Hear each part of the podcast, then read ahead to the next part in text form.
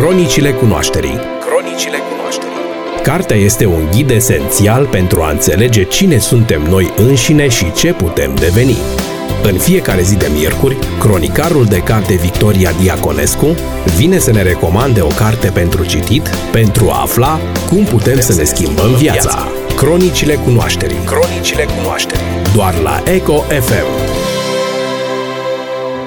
Umberto Eco este autorul italian cunoscut publicului larg, mai ales pentru romanele sale Numele Trandafirului, Pendulul lui Foucault, Cimitirul din Praga, precum și alte romane pentru care a primit numeroase premii prestigioase. Dar în afară de aceasta a fost și filozof, semiotician și profesor universitar, precum și deținătorul unei impresionante biblioteci care cuprinde circa 30.000 de volume în apartamentul său din Milano, și încă 20.000 de volume în casa de vacanță de lângă Urbino. Am citit captivată romanele pe care le-am enumerat mai devreme, încă în studenție. Dar pentru că romanele sunt destul de bine cunoscute publicului nostru, azi am ales să vorbesc despre o carte ce cuprinde o colecție de scurte eseuri publicate de-a lungul timpului, începând cu 1985, în rubrica pe care o ducea autorul în revista Espresso, Pliculețul Minervei.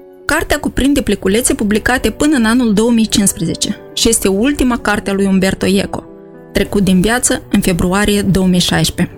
Se numește Cronicile unei societăți lichide și reprezintă un portret al societății actuale cu toate tendințele sale bizare, iar uneori de-a dreptul absurde, redate într-o manieră lucidă, dar și cu o ironie elegantă.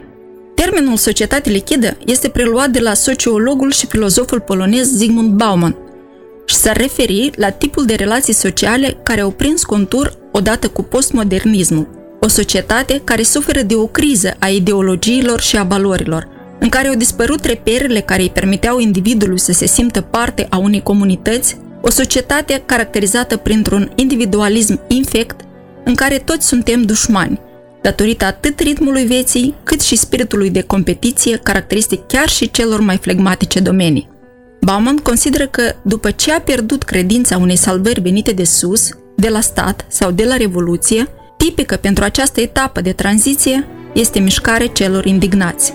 Aceste mișcări știu ce nu vor, dar nu știu ce vor. Preluând acest sens al sintagmei, Umberto Eco vorbește despre diferitele pasiuni care le chifiază societatea în care trăim, despre pierderea intimității vieții, care nu este atât o pierdere regretată, cât una foarte dorită, dat fiind faptul că mare majoritate a oamenilor își etalează uneori în modul cel mai indiscret posibil propria viață publicului, mai ales prin intermediul rețelelor de socializare. De asemenea, vorbește și despre veșnicul conflict dintre generații, dar din perspectiva mai nouă a infantilizării societății și incapacității, dar și nedorinții generațiilor actuale de a se maturiza. Acordă o bună parte din carte temii mass media, temă de altfel recurentă pe tot parcursul cărții, o mass media care propagă tot mai puține valori și împărtășește tot mai puține știri importante, susținând în schimb o civilizație a imaginii, a scandalului, a senzaționalului și a trivialului. Vorbește și despre alte fenomene ale secolului, cum ar fi telefoanele mobile și mediul online, despre cărți din perspectiva unui bibliofil într-o epocă virtualizată, despre educație, despre politică, Berlusconi fiind un personaj omniprezent cam pe tot parcursul cărții, criticat într-un mod ironic de către autor, chiar și despre diferite forme de rasism. Dar preferata mea este partea destul de restrânsă pe care o dedică conspirațiilor. Mai exact, tendinții multor persoane de a crede și a se încrede în tot felul de tâmpenii fantasmagorice și de a refuza să fie lucizi și să gândească rațional – chiar dacă ne aflăm într-un veac în care știința ar fi trebuit să-și dobândească deja autoritatea. Absurditatea acestui fenomen este redată de următorul fragment. Închipuiți-vă acum că ori de câte ori un medic ar prescrie un medicament, bolnavul ar muri. Sau că s-ar ști că un anume avocat pierde toate procesele. Nimeni nu s-ar mai duce la ei.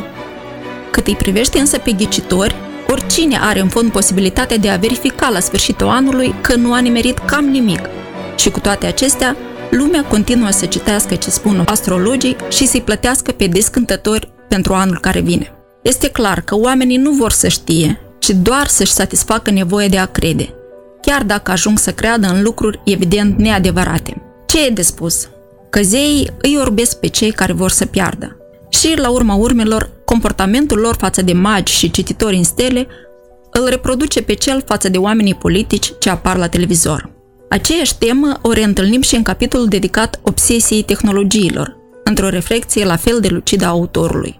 Ce anume i-a făcut pe oameni timp de secole să recurgă la ritualurile magice? Graba.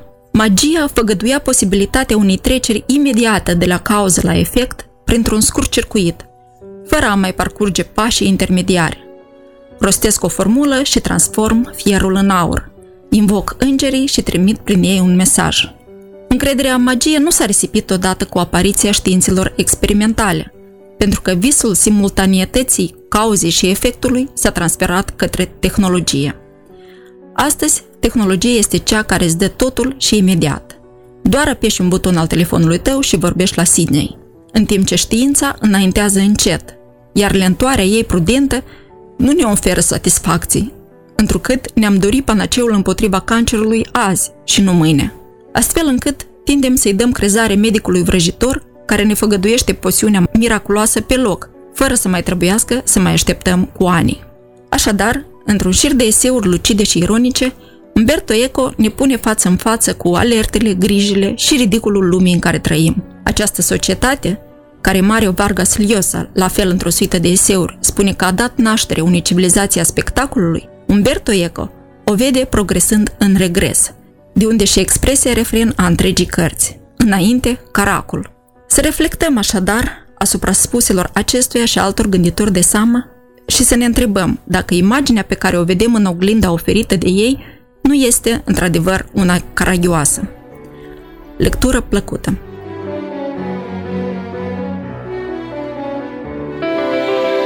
Cronicile cunoașterii Cronicile cunoașterii Cartea este un ghid esențial pentru a înțelege cine suntem noi înșine și ce putem deveni.